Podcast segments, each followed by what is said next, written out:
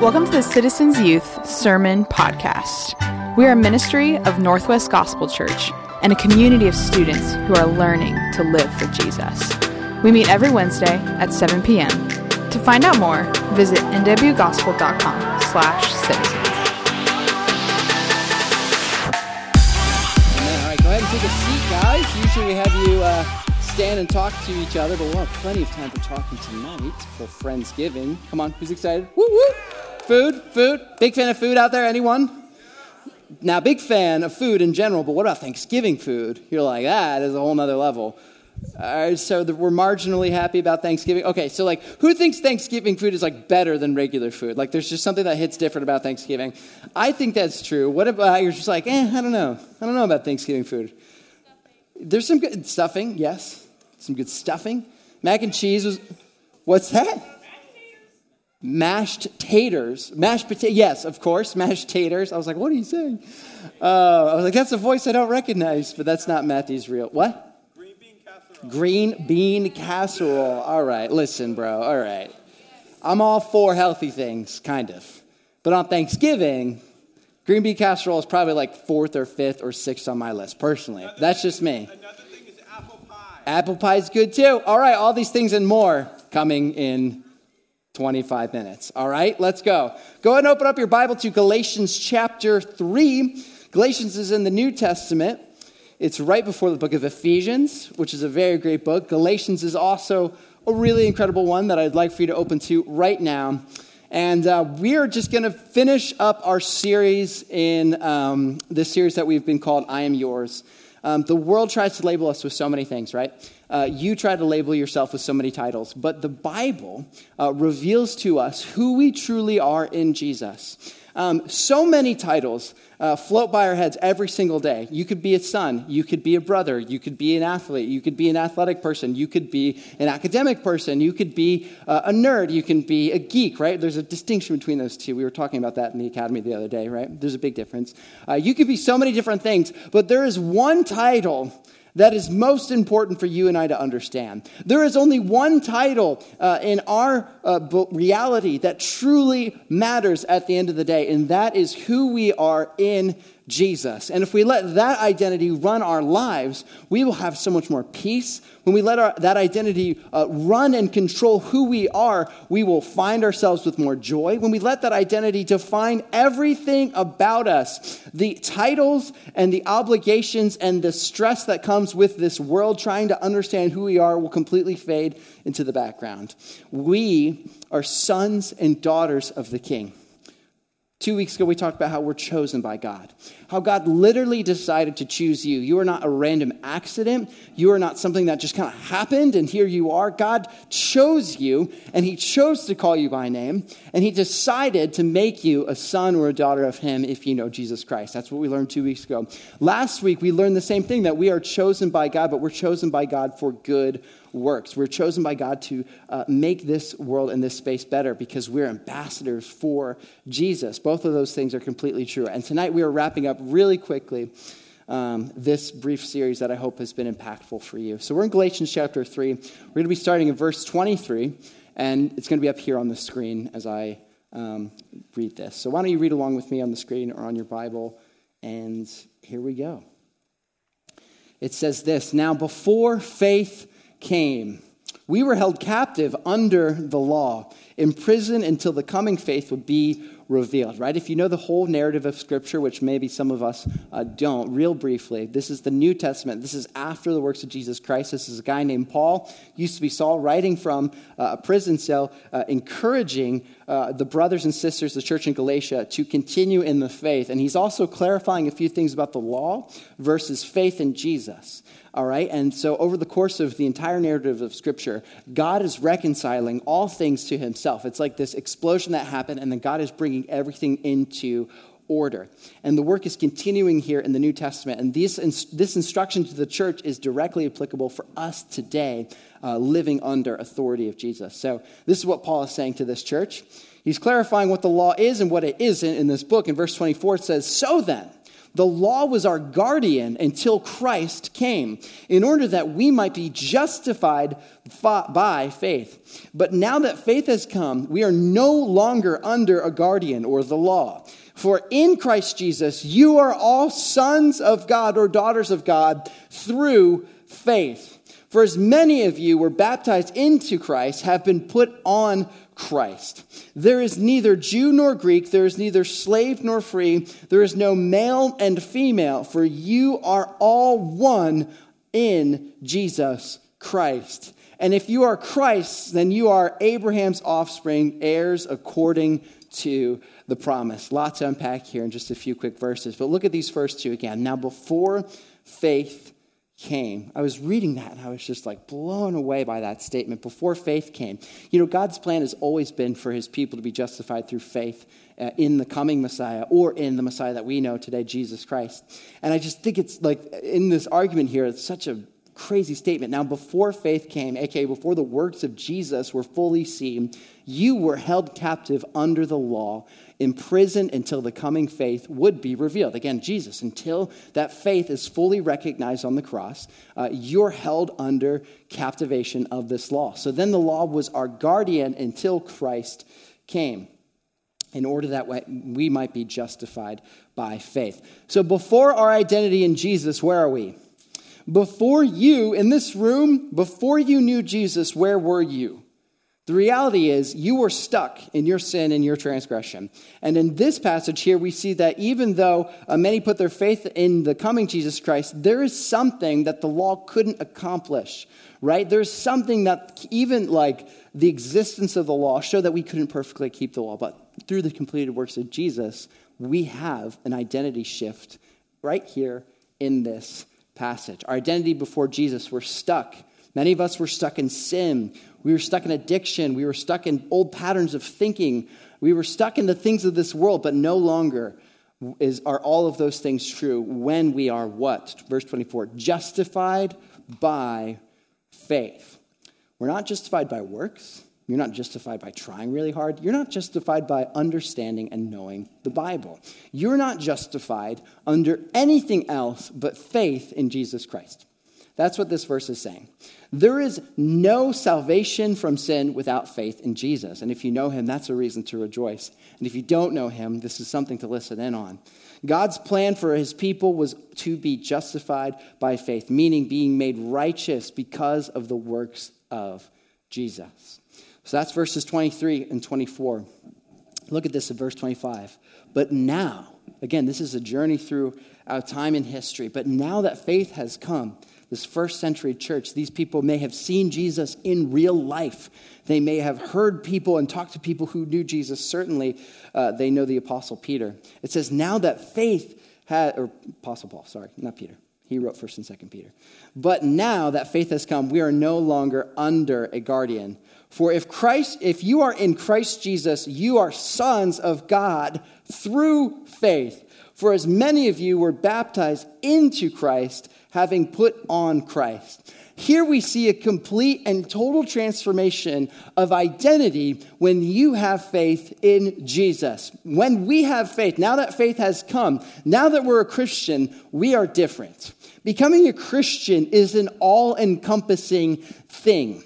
Uh, putting your faith and trust in Jesus Christ is a complete transformation of self. This isn't like, I hate analogies like this. It's like, dude, yeah, before Jesus, you're like an iPhone 8, you know, not great, not awesome. But like now that you know Jesus, you're like an iPhone 14. And you're like, okay. Like, I hope I have, I've probably used really lame analogies like that before, but that's a lame analogy um, because that's not what salvation is. Salvation in Jesus isn't like, uh, I was doing okay and now I'm doing a lot better. No, no, no. Salvation in Jesus is, I was dead in my trespasses and now I've been, um, I've been made alive in Jesus Christ. You were dead in the ground, six feet under, when God decided to lift you out. This is what it means to become a Christian. For in Jesus, you are now sons of God through faith. For as many of you were baptized into Christ, have put on Christ. How many times do we see that word Jesus there? Three different times in just these few verses. We're justified by faith in God. We have literally been baptized in the name of Jesus, and now we put on Jesus. It's this idea of putting on a new identity. It's this idea of putting on a new, uh, a, a new reality.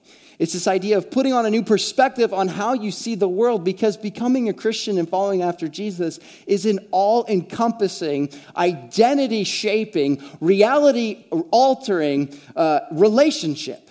That's what Christianity is. That's what following Jesus looks like. And every single person in this room can have a personal relationship with God because why? Because faith has arrived. And faith in Jesus is possible uh, only through repentance and accepting the free gift that is the gospel. But becoming Christian is an all encompassing thing. It's a total transformation. It's not like a quick tune up, it's not a quick clean up. Like I was a little dirty and then I got polished off a little bit. No, I was dead. Now I'm alive. This is a total transformation. No longer under the law. Now in Jesus, we are sons and daughters of God. Notice how it says, You are all. Um, this is a community aspect. We have to remember a lot of the New Testament was written to groups of people, like a church. Uh, and a lot of times we look at these verses through an individual perspective. Um, but Paul is certainly writing to a group of people that are growing, that are uh, you know, growing in their faith, growing in their knowledge of God. Um, we need to view these verses through a community aspect as well. We collectively, as citizens, because faith has come, because many of us have been justified in Jesus, we are different. And this is only possible through the salvation and through the works of Jesus Christ. We are one. We are one. I like that verse there. To put on Christ. To put on Christ means to put everything else away. To put on Christ means to throw everything else that you held dear away. To put on Christ is to say, I used to be this and now I'm something different. I used to be an old person, right? An old in my ways, right? The, the old flesh that I wrestled with has gone away and I'm a new creation in Jesus Christ. Now, why is this important to understand? It's important to understand because oftentimes the enemy will try to convince us that we are still the same person. We are still who we used to be. Salvation must not have worked. The justification must not have happened because you still seem to be acting the same way. These verses are critical. Faith has arrived, and if you have put your faith in Jesus, then there's nothing to fear. There's only things to celebrate. And to put on Christ is to put on a new identity. To be seen as a different person means to have a new identity. Now, there's many labels the world tries to put on us, and Paul lands this quick little argument here that we're reading through with these final verses that I think are amazing. So read with them. Read with me these final verses. It says in verse 28 There is neither Jew nor Greek, there is neither slave nor free, there is uh, no male or female, for you are all one in Christ Jesus. And if you are Christ, then you are Abraham's offsprings, heirs according to the promise. It is important to understand how big these verses are. Now, there is a racial tension here in the New Testament. There is a political tension. There's a cultural tension uh, with the coming and the salvation of Jesus Christ because God chose a group of people uh, he chose the nation of Israel and the Jewish people to be his holy people. But now that Jesus has arrived 2,000 years ago, we see that this is completely true. There's neither Jew nor Greek. Paul writing this in this first century to the church in Galatia would have been like, it would have been shocking, but it's a beautiful truth that when you fall in love with Jesus, when he has captivated you by his love and you have turned to him, there is a equal level feel at the foot of the cross. It's an old saying that I think is awesome. It can be kind of cliche, but I like it a lot. The foot, uh, the level um, of the cross is even. Um, when we come to Jesus, it doesn't matter who you are. It doesn't matter the title that you used to hold. It doesn't matter if you're a girl or a guy. It doesn't matter the color of your skin or the type of house you come from. It doesn't matter to Jesus. And now this is super countercultural in our day and age because the world loves to define us. The world loves to divide us through our definition, right? And we've seen that maybe more than ever in the past few years. I grew up in a day and age when talking about racial reconciliation, I thought it was kind of like a thing of the past. I was like, I feel like things have gotten better. And then in the past few years, we've seen just how the world has shown us how broken it still is. But passages like this are so beautiful because it shows us what the church can be. In Jesus, we are one the things that humans can be divided over, because that's just natural for us to kind of form tribes based on the color of our skin, or form tribes based on our economic status, or form tribes based on like uh, how we talk or what we like. That natural instinct that we all have is eliminated in the church of Jesus. There is now no Jew nor Greek. There's neither slave nor free. There's no male and female, for you are all in Christ Jesus. You are all one in Christ Jesus. Titles that seem so important to us aren't usually that important to God.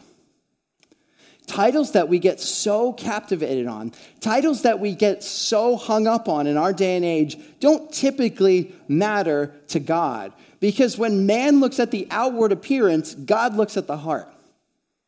We see that in the Old Testament, 1st and 2nd Samuel. We see that God looks straight into your heart. He doesn't matter the shoes you're wearing. It doesn't matter what shoes you're wearing. It doesn't matter the clothes. It doesn't matter how many good works you've done. It doesn't matter what race you are. It doesn't matter if you're a girl or a guy. God sees to the heart in a way that we just can't.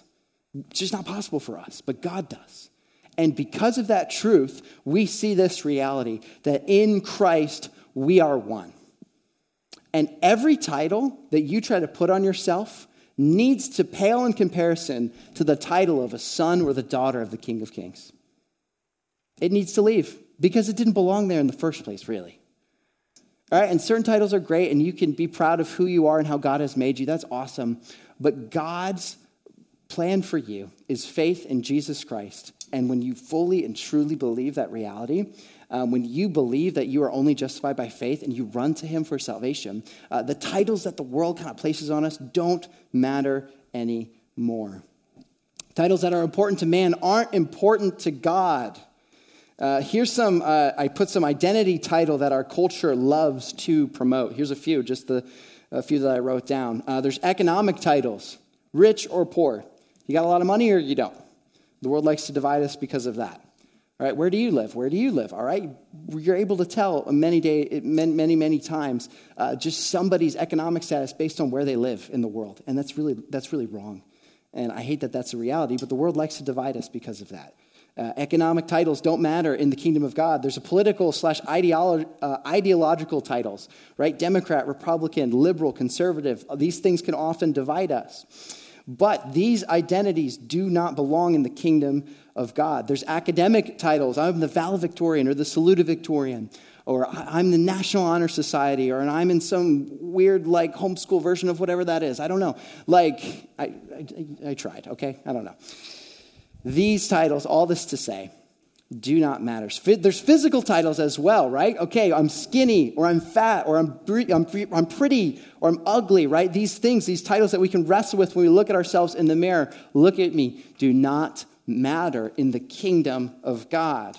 There's no Jew nor Greek. I mean, that alone, God's people chosen throughout time and history now are under the same law as everyone else in salvation in Jesus. Um, there's neither slave nor free. The economic or social status that you have, gone.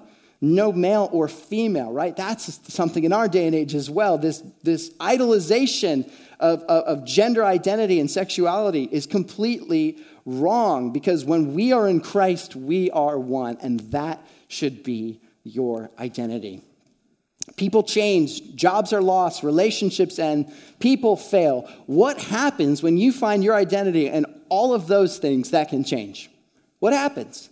What happens when you try and find your identity in a person and they leave you and they break up with you? What happens when you try and find identity in the future in your job and the job goes away? What happens in your life when you find all of your validation from your academics and you don't do as well as you thought on that one test? What happens? The titles that we put on ourselves are so foolish oftentimes in the eyes of God because there is only one title that matters. And that's the title of son or daughter of the king. That's the only title that you should be worried about. Because God looks straight through all of those other titles and looks right to your heart. Think about this. Think about this. Think about the character of Jesus Christ. Think about his completed works on the cross. Think about uh, in all of his glory and all of his splendor who he is. There is no title all right? There's no name more important than the name of Jesus, Savior of the world. There is no higher name than Jesus Christ, King of Kings. There is no person more valuable than Jesus Christ, Lord of Lords. And now, because that is true, you and I have to recognize that there is no title more valuable for you and me than a son or a daughter of Jesus. If Jesus is the most worshiping, the most uh, powerful and amazing person and God that we can worship, then our identity and our understanding of our most important title needs to be our sonship or our uh, daughtership to that God and to Jesus Christ. And we would be fools not to think that that's a reality. And the question is what title do you hold most proudly in your life? Is it an athlete? Is it student? Is it hard worker? Is it boyfriend? Is it girlfriend? Is it in a future title that you don't have yet? All right, one day I'll be successful. One day I'll be graduating out of here. What's the most valuable title that you are holding right now? Because if Jesus is the most important person to ever walk on this earth, shouldn't the fact that you're a son or a daughter of Him be the most important thing about you? If Jesus is the most valuable person and God together in one to ever walk on this earth, shouldn't your relationship to Him be the most important thing about you? Like, what else would be better? What else could be more important? Is Jesus taking a backseat in your life to a bunch of other titles? Does Jesus take the backseat of your life to your soccer team? Does Jesus take the back seat of your life to your boyfriend or your girlfriend? Does Jesus take the back seat of your life to your studies? Does Jesus define your identity? And is your identity in him? It's a question you have to ask yourself. And the answer, of course, can be yes. If Jesus is the most important, the most valuable, the most precious one to have ever loved all of humanity, why would anything about our lives be important other than the reality that you are his son and you're his daughter? That's what it means to find your identity in Christ. Because when you worship the Lord with all of your heart, soul, mind, and strength, you, you can't help but hold him above everything else. You can't help but to worship him above all other things. And when you believe that with all of your heart, soul, mind, and strength, then your identity will be found in Him. Watch that this week. The titles that you put on yourself, the ideas that you have about your future, be careful. Truly, honestly, be careful. These things change. These things on earth, the temporary thing that we see around us, it changes all of the time. But Jesus has never changed once. Jesus has been consistent. God has been consistent, and He loves you.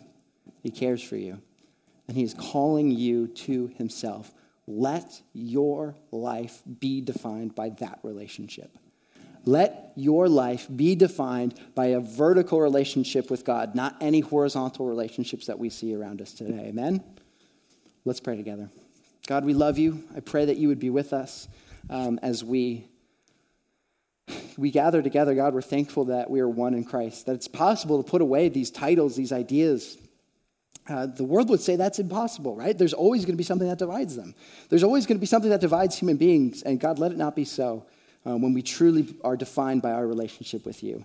God, I pray for the person in this room who is uh, hearing these things, maybe for the first time, and they're, they they're trying to wonder who, who they are and what they think about themselves, God. I pray that your Holy Spirit would guide and direct them uh, to yourself, uh, that they would see the immeasurable beauty that is you and your son. I pray that we would be witnesses to them and we would tell them the truth of the gospel. So, Lord, help us to sing uh, this next song with conviction and truth and power um, before we get to uh, gather together as the church. We love you, Lord. Jesus, it's in your precious and holy name we pray. Amen.